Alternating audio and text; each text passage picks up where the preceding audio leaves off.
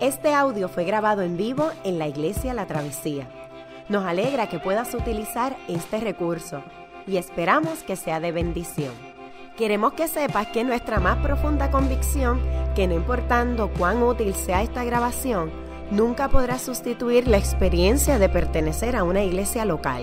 Sería un placer tenerte junto a nosotros en la travesía, pero de no poder ser así, nos gustaría ayudarte a encontrar una congregación donde puedas pertenecer y servir. Una vez más, nos alegra que puedas utilizar este recurso. Escuchen ahora el Evangelio según Juan, capítulo 11, versos del 17 al 44. En el nombre del Padre, del Hijo y del Espíritu Santo. A su llegada, Jesús se encontró con que Lázaro llevaba ya cuatro días en el sepulcro. Betania estaba cerca de Jerusalén, como a tres kilómetros de distancia, y muchos judíos habían ido a casa de Marta y de María al darles el pésame por la muerte de su hermano. Cuando Marta supo que Jesús llegaba, fue a su encuentro, pero María se quedó en la casa. Señor, le dijo Marta a Jesús, si hubieras estado hasta todo, no habría muerto, pero yo sé que aún ahora Dios te dará todo lo que le pidas. Tu hermano resucitará, le dijo Jesús. Yo sé que resucitará en la resurrección en el día final, respondió Marta. Entonces Jesús le dijo, yo soy la resurrección y la vida. El que cree en mí vivirá aunque muera, y todo el que vive y cree en mí no morirá jamás. ¿Crees esto? Sí, Señor. Yo creo que tú eres el Cristo, el Hijo de Dios, el que había de venir al mundo. Dicho esto, Marta regresó a la casa y llamando a su hermana María le dijo en privado, el maestro está aquí y te llama. Cuando María oyó esto, se levantó rápidamente y fue a su encuentro. Jesús aún no había entrado en el pueblo, sino que todavía estaba en el lugar que Marta se había encontrado con él. Los judíos que habían estado con María en la casa, dándole el pésame al ver que se había levantado y había salido de prisa, la siguieron, pensando que iba al sepulcro a llorar. Cuando María llegó a donde estaba Jesús y lo vio, se arrojó a sus pies y le dijo, Señor, si hubieras estado aquí, mi hermano no habría muerto. Al ver llorar a María y a los judíos que habían acompañado, Jesús se turbó y se conmovió profundamente. ¿Dónde lo han puesto? preguntó. Ven a verlo, Señor, le respondieron. Jesús lloró. Miren cuánto lo quería, dijeron los judíos. Pero algunos de ellos comentaban, este que le abrió los ojos al ciego, no podría haber impedido que Lázaro muriera. Conmovido una vez más, Jesús se acercó al sepulcro. Era una cueva cuya entrada estaba tapada con una piedra. Quiten la piedra, ordenó Jesús. Marta, la hermana del difunto, objetó, Señor, ya debe oler mal, pues lleva cuatro días allí. No te dije que si crees verás la gloria de Dios, le contestó Jesús. Entonces quitaron la piedra. Jesús alzó la vista, dijo, Padre, te doy gracias, me has escuchado. Ya sabía yo que siempre me escuchas, pero lo dije por la gente que está aquí presente, para que crean que tú me enviaste. Dicho esto, gritó con toda su fuerza, Lázaro, sal fuera. El muerto salió con vendas en las manos y los pies y el rostro cubierto con un sudario. Quítenle las vendas y dejen que se vaya, les dijo Jesús. Um, buenos días.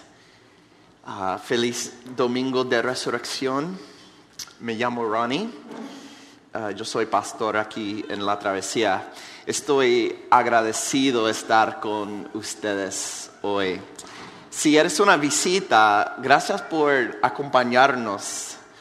Seas quien seas, seas creyente o escéptico, um, espero que te sientas bienvenido y seguro aquí en la travesía. Queremos tomar muy en serio uh, tus preguntas sin juzgar. Así que permítanme orientarles sobre lo que hemos estado haciendo aquí en esta iglesia. Cada domingo, pues durante dos mil años, alrededor de todo el mundo, los cristianos se reúnen los domingos para celebrar una cosa, que Jesús, quien fue crucificado en una cruz romana, fue resucitado de entre los muertos tres días después. Y celebramos esta realidad todos los domingos. De hecho, después de la Santa Cena, cada domingo aquí en la travesía, recitamos el Mysterium Fidei, o en español, el misterio de nuestra fe, que Cristo murió Cristo resucitó y Cristo vendrá otra vez. Por miles de años los cristianos han proclamado ese mensaje sencillo. Ha organizado nuestras creencias. Creemos que la resurrección organiza nuestras vidas presentes, nuestras vidas actuales. Pero un domingo cada año con hoy la resurrección de una forma especial y ese día es, es hoy. Esta mañana estaremos pensando en esto y preguntando, ¿por qué importa si Jesús resucitó de entre los muertos hace dos mil años? Tal vez sucedió o puede que te inclines a decir que quizás no ocurrió. Pero aun si decimos que sí pasó, ¿qué relevancia tiene? Si el cristianismo es verdad, si Jesús es quien dice ser, nuestra credibilidad está atada a nuestra capacidad de responder a estas preguntas. Tenemos que tomarlo en serio. Durante las últimas siete semanas hemos estudiado he estado estudiando el Evangelio de Juan y en particular mirando pasajes en los que Jesús dice de sí mismo, yo soy, yo soy la luz, yo soy el pan de vida, yo soy el buen pastor, yo soy el, el camino. Y hoy vamos, vamos a estudiar otra declaración de yo soy. Como acabamos de escuchar en nuestro texto, Jesús dijo, yo soy la resurrección y la vida. Es que la, gente suele preguntar, ¿por qué, ¿por qué crucificaron a Jesús? Eh, ¿Por qué, ¿Por qué asesinaron a este hombre buena gente? Y la respuesta es que él se atrevió a hablar así. Cuando Jesús se atrevió a decir palabras tan subversivas, estaba intencionalmente sellando su destino. Se alineó con Dios a tal grado que, que, todas las esperanzas y sueños y anhelos que Dios puso en el corazón humano solo podrían cumplirse en Jesús. La esperanza de la raza humana solo se realiza en Cristo. Y evidentemente la gente no estaba de acuerdo con él y lo mataron. Pero he aquí las preguntas claves. ¿Tiene autoridad sobre la muerte Jesús? ¿Sucedió de verdad la resurrección? ¿O murió Jesús como un tonto diciendo cosas absurdas hasta su último suspiro? Los cristianos obviamente no somos neutrales a estas preguntas. La resurrección de Cristo es un evento que le comunica al pueblo de Dios cómo podemos confiar en Él, pero no es tan sencillo, ¿verdad? Si Jesús es verdaderamente Dios, pues ¿cómo es Él?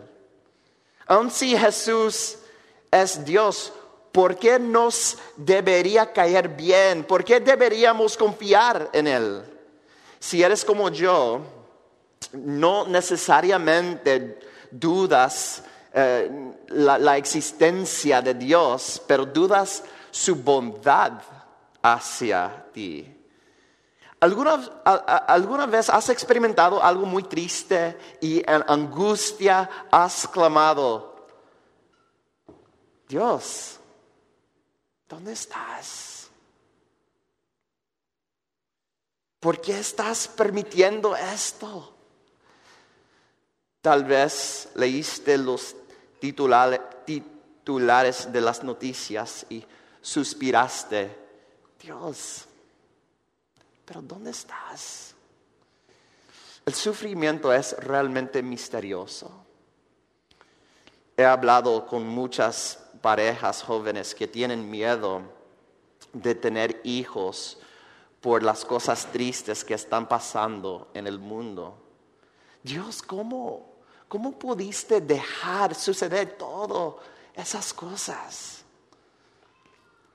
Esta es una esta es una pregunta muy vulnerable y auténtica, pero no es una nueva pregunta. En nuestro texto de esta mañana escuchamos sobre ah, María, Marta y Lázaro. Cuando Jesús llegó a Betania, Lázaro ya estaba muerto. Pues cuatro días antes, Lázaro estaba al borde de la muerte. María y Marta sabían que Jesús lo podía ayudar. Así que enviaron a un mensajero a buscar a Jesús. Al escuchar sobre su enfermedad grave, Jesús hace algo misterioso. Se queda donde está.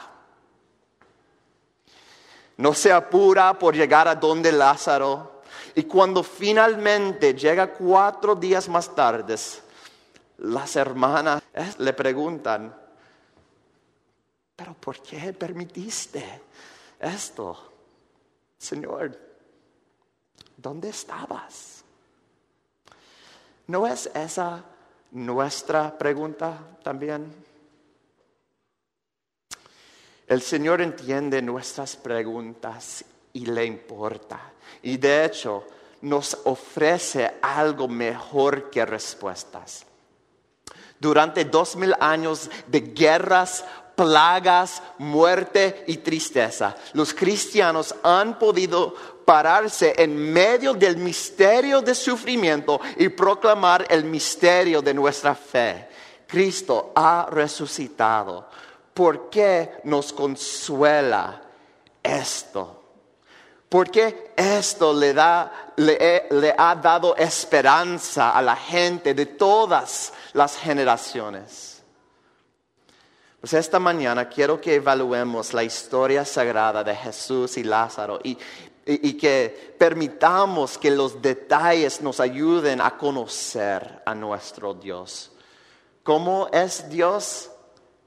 Mira a Jesús. ¿Cómo Dios nos consuela? Mira a Jesús. Al mirar a Jesús, estamos permitiendo que nuestros corazones encuentren la esperanza encarnada. Quiero evaluar rápidamente nuestro texto con cuatro observaciones principales. La presencia, la promesa, el poder, el propósito de Jesús. Vamos a empezar con su presencia. Como mencioné antes, esta historia empieza cuatro días antes, cuando Jesús recibe la noticia sobre Lázaro. Y en vez de ir con prisa, se queda donde está para asegurarse de que Lázaro esté completamente pues muerto. Y como han notado muchos comentaristas, los rabinos locales de esa época promovían un tipo de mitología que decía que las almas de los hombres se quedaban en la tumba por tres días esperando reentrar en el cuerpo. Ah, pero que una vez que la descomposición se volvía evidente, el alma se alejaba. Y como conocía su mitología, Jesús no quería que hubiera duda alguna. Entonces él dice claramente, el verso 14, Lázaro ha muerto y por causa de ustedes me alegro de no haber estado allí. ¿Por qué? Para que crean. Pero vayamos a Él. Fíjense que Él dice, vayamos a Él. Es decir, vamos a estar con ellos. No quiere hacer un milagro a la distancia. Él quiere estar presente con ellos y se acerca al dolor. Cuando Jesús llega, Marta es la, primera que va, que va donde él y, y le dice, Señor, si hubieras estado aquí, mi hermano, no hubiera muerto. Y luego se le acerca María y ella se tira a los pies de Jesús. Está abrumada por su dolor. Dice en 32, cuando María llegó a donde estaba Jesús, lo vio, se arrojó a sus pies y le dijo, Señor, si hubieras estado aquí, mi hermano no habría muerto. Fíjense en la respuesta de Jesús. No la regaña, no la juzga por falta de fe, no trata de hacerle sentir culpable por no confiar en Él. ¿Qué hace? Él, con mucha gracia, permite que el dolor infecte su humanidad. En las palabras del teólogo N.T. Wright, parte de ser humano es permitir que el dolor de los demás nos infecte cargamos el profundo dolor de los demás. Y entonces Jesús estalla en llanto. Juan, el autor, está tan conmovido por las acciones de Jesús que nos dice tres veces, al ver llorar a María y a los judíos que la habían acompañado, Jesús se turbó y se conmovió profundamente. ¿Dónde lo han puesto? preguntó. Ven a verlo, Señor. Le respondieron. Jesús lloró. De nuevo, 38, conmovido una vez más. Jesús se acerca al sepulcro. Era una cueva cuya entrada estaba tapada con una piedra. Pero no es asombroso que Jesús sabe de lo que Él es capaz. Él sabe que va a traer a Lázaro de vuelta a la vida y sin embargo no minimiza el dolor. Él se detiene para llorar con María y Marta. Escuchen, este es el Dios que tú y yo tenemos. ¿Cómo es Dios? Así es Él. Dios entra en nuestra angustia. ¿Por, qué Juan, el autor, incluye estos detalles? Es porque Él quiere que tú lo ames. Él quiere que, que te convenzas.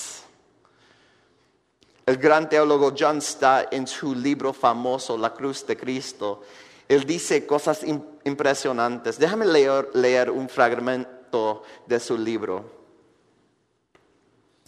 Dice ahí Él dijo, yo mismo no podría creer en Dios si no fuera por la cruz. El único Dios en el cual creo es aquel, es aquel que Nietzsche ridiculizó como Dios en la cruz. En el mundo real del dolor, ¿cómo podría alguien adorar a un Dios que fuese inmune al dolor? He tenido la oportunidad de entrar en muchos templos budistas en diferentes países asiáticos. Me he detenido respetuosamente ante la estatua de Buda, que aparece con las piernas cruzadas, los brazos cruzados, los ojos cerrados, una leve sonrisa alrededor de la boca una mirada remota en el rostro, totalmente apartado de las agonías del mundo. Pero vez tras vez, después de un rato, he tenido que alejarme del lugar y en imaginación me he vuelto, en cambio, a esa figura solitaria en la cruz, doblada y torturada con clavos que le atraviesan las manos y los pies, con la espalda lacerada, las extremidades dislocadas, la frente ensangrentada por acción de las espinas, la boca seca, sintiéndose intolerablemente sediento, sumido en las tinieblas del abandono por parte de Dios. Ese es el Dios que quiero yo. Él hizo a un lado su inmunidad al dolor y, ingresó en nuestro mundo de carne y sangre, de lágrimas y muerte. Sufrió por nosotros. Nuestros sufrimientos se vuelven más manejables a la luz de los suyos. Sin duda persiste el signo de pregunta frente al sufrimiento humano, pero encima de él estampamos nítidamente otro signo el de la cruz que simboliza el sufrimiento divino, la cruz de Cristo. La cruz de Cristo es la única autojustificación de Dios en un mundo como el nuestro. Y cita una poema, un poema. Los otros dioses eran fuertes, pero tú fuiste débil. Ellos cabalgaban, tú te hacia un trono. Pero a nuestras heridas, solo las heridas de Dios pueden hablarles. Y ningún Dios tiene heridas, sino solo tú. Este es tu Dios. Él está presente en tu dolor. Jesús no nos ofrece explicaciones frías y calculadas del sufrimiento nos ofrece su presencia. Si alguna vez has sufrido profundamente, sabes lo importante que es esto. Cuando tus ojos están cansados de llorar, lo que necesitas no es una respuesta, lo que necesitas es un amigo que llore contigo. Este es tu Dios. Él está presente. Además de ofrecernos su presencia, Jesús también nos ofrece una promesa. A medida que se desarrolla la historia, Jesús da a conocer sus intenciones. Pero es importante notar que Él tiene sus ojos en el horizonte. Me explico. Él mira mucho más allá de este sufrimiento inmediato. ¿Por qué digo esto? En la historia, cuando Marta se acerca a Jesús, ella expresa su tristeza y él responde con una promesa. Mira verso 23. Tu hermano va a resucitar, le dijo Jesús. Marta tenía un conocimiento básico de la resurrección general que enseñaban los, ah, los judíos. Pero Jesús le está ofreciendo algo más profundo. Mira lo que dice en 25. Entonces Jesús le dijo, yo soy la resurrección y la vida. El que cree en mí vivirá, aunque muera. Todo el que vive y cree en mí no morirá jamás. ¿Crees esto? Entonces sigue en verso, 27. Ah, Ella dice, sí Señor, yo creo. Yo creo que tú eres el Cristo, el Hijo de Dios, el que había de venir al mundo. Ahora, la fe de Marta todavía estaba en su etapa de semilla. Y cuando se acercaron a la tumba, Marta expresó su preocupación de nuevo, 39. Señor, ya debe oler mal, pues lleva cuatro días allí. ¿Y qué hace Jesús? le repite la esencia de su promesa en verso 40. Dice, no te dije que si crees verás la gloria de Dios. ¿Por qué es, es, ¿Por qué es importante esto? ¿Por qué Jesús ofrece una promesa de algo que es drásticamente más abarcador que, que sencillamente sanar a Lázaro? Está hablando de su gloria. Es porque Jesús sabe que la vida es dura. Aunque Jesús resolviera la crisis, llegarían otras crisis. Habría muchos otros días de lágrimas. ¿Y, qué esperanza tendrían ese día?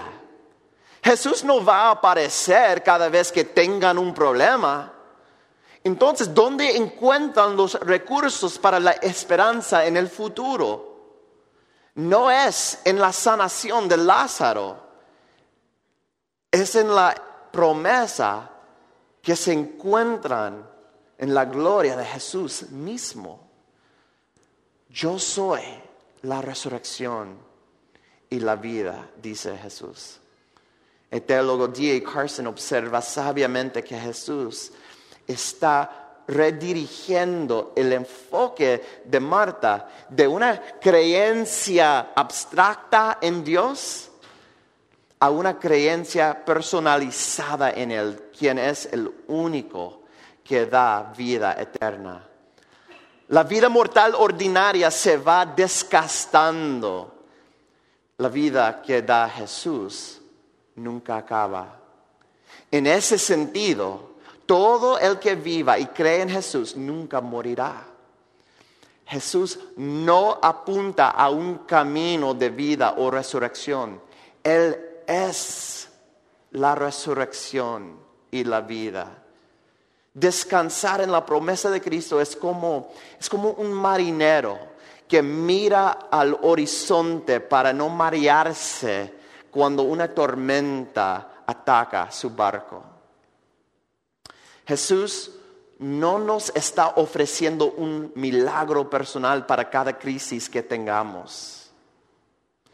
Nos está ofreciendo un horizonte una promesa que puede manejar nuestra desesperanza y aumentar nuestra fe mientras soportamos las tormentas de esta vida presente. Tal y como lo hizo por María y Marta, Jesús nos está enseñando a unirnos a Cristo, quien alza nuestros ojos a una promesa. Jesús no ofrece respuestas, ofrece promesas se ofrece a sí mismo. ¿Quién es tu Dios? ¿Cómo es Él? Este es tu Dios. La tercera observación en este texto es que Jesús demuestra su poder. En esta historia sagrada, Juan, el autor, tiene el cuidado de presentar a Jesús con una imagen muy sensible. Jesús es tierno, Él llora, Él permite que el dolor de sus amados le afecte a Él. Es asombrosamente vulnerable. Pero lo que es importante entender es que la ternura de Jesús de ninguna manera disminuye su total autoridad. Las nociones de poder y autoridad de nuestra cultura están muy distorsionadas. La autoridad que Jesús ejerce no se debe entender en términos de ser un dictador. Su poder y autoridad están entrelazadas en la capacidad pura de su palabra de cumplir la voluntad de Dios. Piénsalo. Al principio de todo, no no existía nada excepto Dios. Cuando Dios quiso hacer algo de la nada, ¿qué hizo? Habló. Dios pronunció su voluntad en forma de palabras. Con palabras la creación entró en existencia. Las palabras son el instrumento creativo de Dios para encarnar su santa voluntad. Para Dios esto no es una lucha, no es un esfuerzo, es puro poder y autoridad. Pues en nuestro texto, Jesús, igual que su Padre Celestial, pronunció palabras que pudieron materializar la voluntad de Dios. Lázaro, sal fuera. O literalmente, aquí, afuera. Este es un grito de puro, pura autoridad. En casi todos los comentarios que leí citaron una declaración que se ha hecho por muchos, muchos siglos, desde Basilio el Grande, allá en el siglo IV. A menudo se ha dicho que si Jesús no hubiera especificado el nombre Lázaro, todos los muertos hubieran, hubieran salido por las tumbas. Esto es poder increíble. Esto es significativo porque Jesús no nos ofrece simplemente sus emociones, no nos ofrece meramente sentimentalismo. Él viene a nosotros con el poder de actuar esta idea estaba, estaba tan grabada en la creencia colectiva de la iglesia primitiva que luego el apóstol Pablo dijo a la iglesia en, en Colosenses, dice en Colosenses capítulo 1, porque por medio de Cristo fueron creadas todas las cosas en el cielo y en la tierra, visibles e invisibles, sean tronos, poderes, principados o autoridades todo ha sido creado por medio de Él y para Él. Él hizo la creación y por ende ella responde a Él. Cuando Jesús llama a Lázaro de la tumba, se levanta.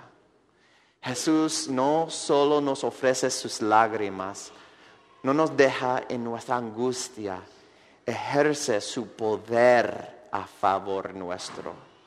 Él ofrece su poder en servicio a nuestra sanidad. Usa su poder y autoridad para sanar y no para dominar. ¿Cómo es Dios? Este es tu Dios. Empecé este sermón con una pregunta muy real y honesta que tiene eco en esta historia. Dios, ¿Dónde estás? ¿Dónde estabas? Y si somos honestos, nos da trabajo confiar en Dios. Tenemos preguntas. ¿Cómo es Dios? ¿Cómo nos consuela? ¿Por qué debo amarlo? Así que estudiamos humildemente este texto para ver si podemos tener un encuentro con ese Dios que dice, yo soy la resurrección y la vida. Y hasta ahora hemos considerado a Jesús quien nos ofrece su presencia, su promesa y su poder. Pero hay una última observación. Jesús demuestra su propósito. Pues ¿cómo así? Hay un tema que surge Jesús pospone su llegada a Betania para asegurarse de que Lázaro esté muerto. ¿Estaba Jesús siendo cruel? No, estaba motivado por amor. Mira, cuando una persona que puede sanar poderosamente restringe su poder por un momento, tenemos que prestar atención.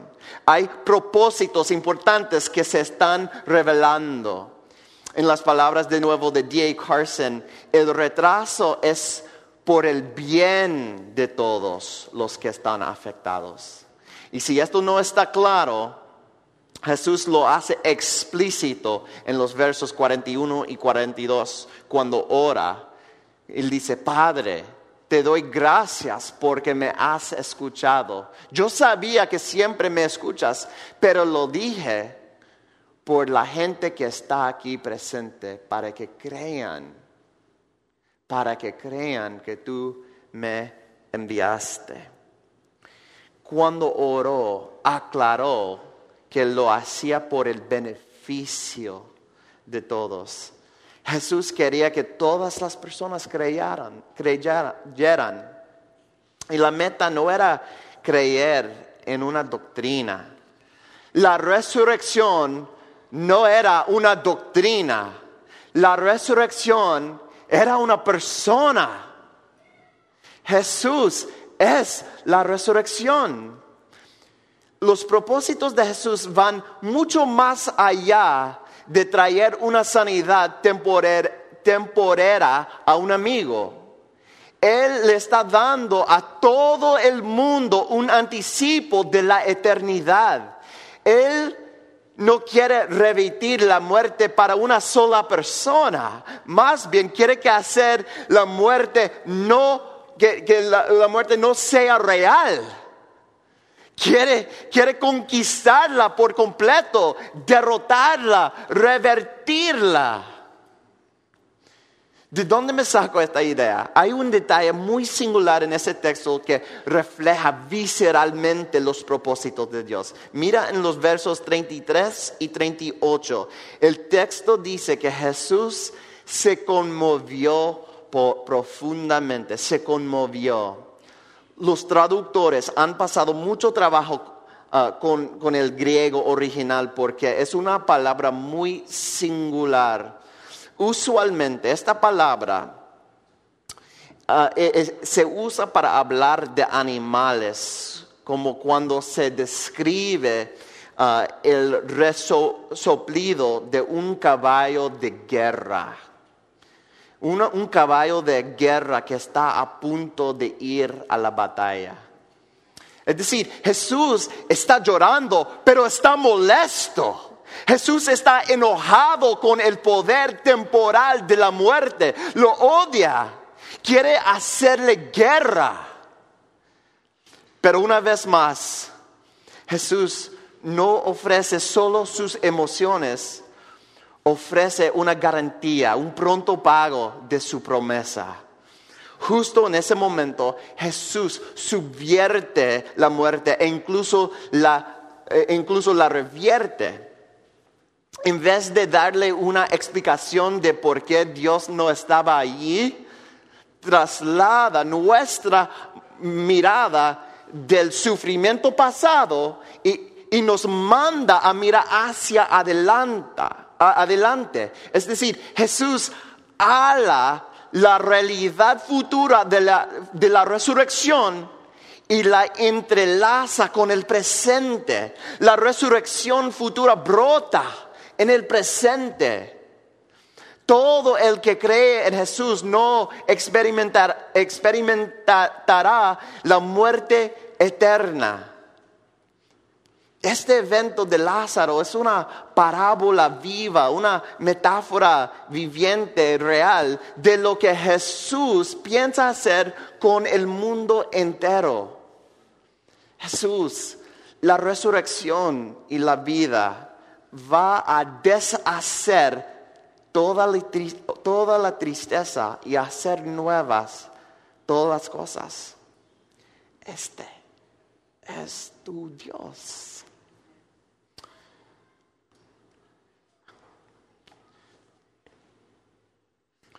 Dios, ¿dónde estabas? Si hubieras estado ahí, ¿dónde estabas? Dios, ¿quién eres? ¿Debo amarte? A nuestras preguntas más vulnerables, Dios no grita respuestas desde las nubes. Él nos envía a Jesús a estar presente con nosotros, a ofrecer promesas, a mostrar su poder y a revelar sus propósitos máximos. La resurrección de Lázaro nos permite reinterpretar nuestra vida presente. Esta vida presente está llena de sufrimiento y tristeza, des ilusión e injusticia. Y cuando tú y yo gritamos Dios, ¿dónde estabas? Escuchen, cuando tú y yo gritamos, Dios, ¿dónde estabas? Lo que realmente estamos gritando es, Dios, por favor, no permitas que esta cosa terrible, terrible tenga la última palabra. Haz que no sea verdad. Recuérdanos que solo tú tendrás la última palabra. Nuestras dudas y preguntas en realidad son protestas escondidas que desean desesperadamente que la resurrección sea verdad. La resurrección de Lázaro fue esperanzadora, pero él no iba a perdurar.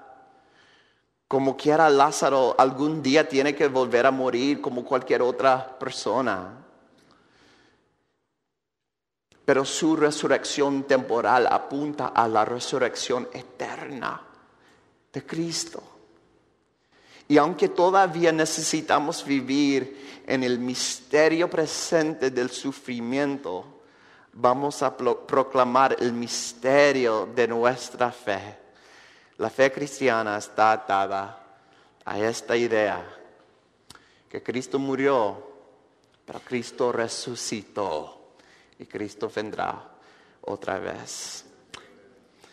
Y Cristo vendrá otra vez. Déjeme terminar repitiendo las palabras de Jesús a Marta. Todo el que vive y cree en mí no morirá jamás. ¿Crees esto? De una fe abstracta a una fe personal para que tengamos, para que podamos probar esa resurrección.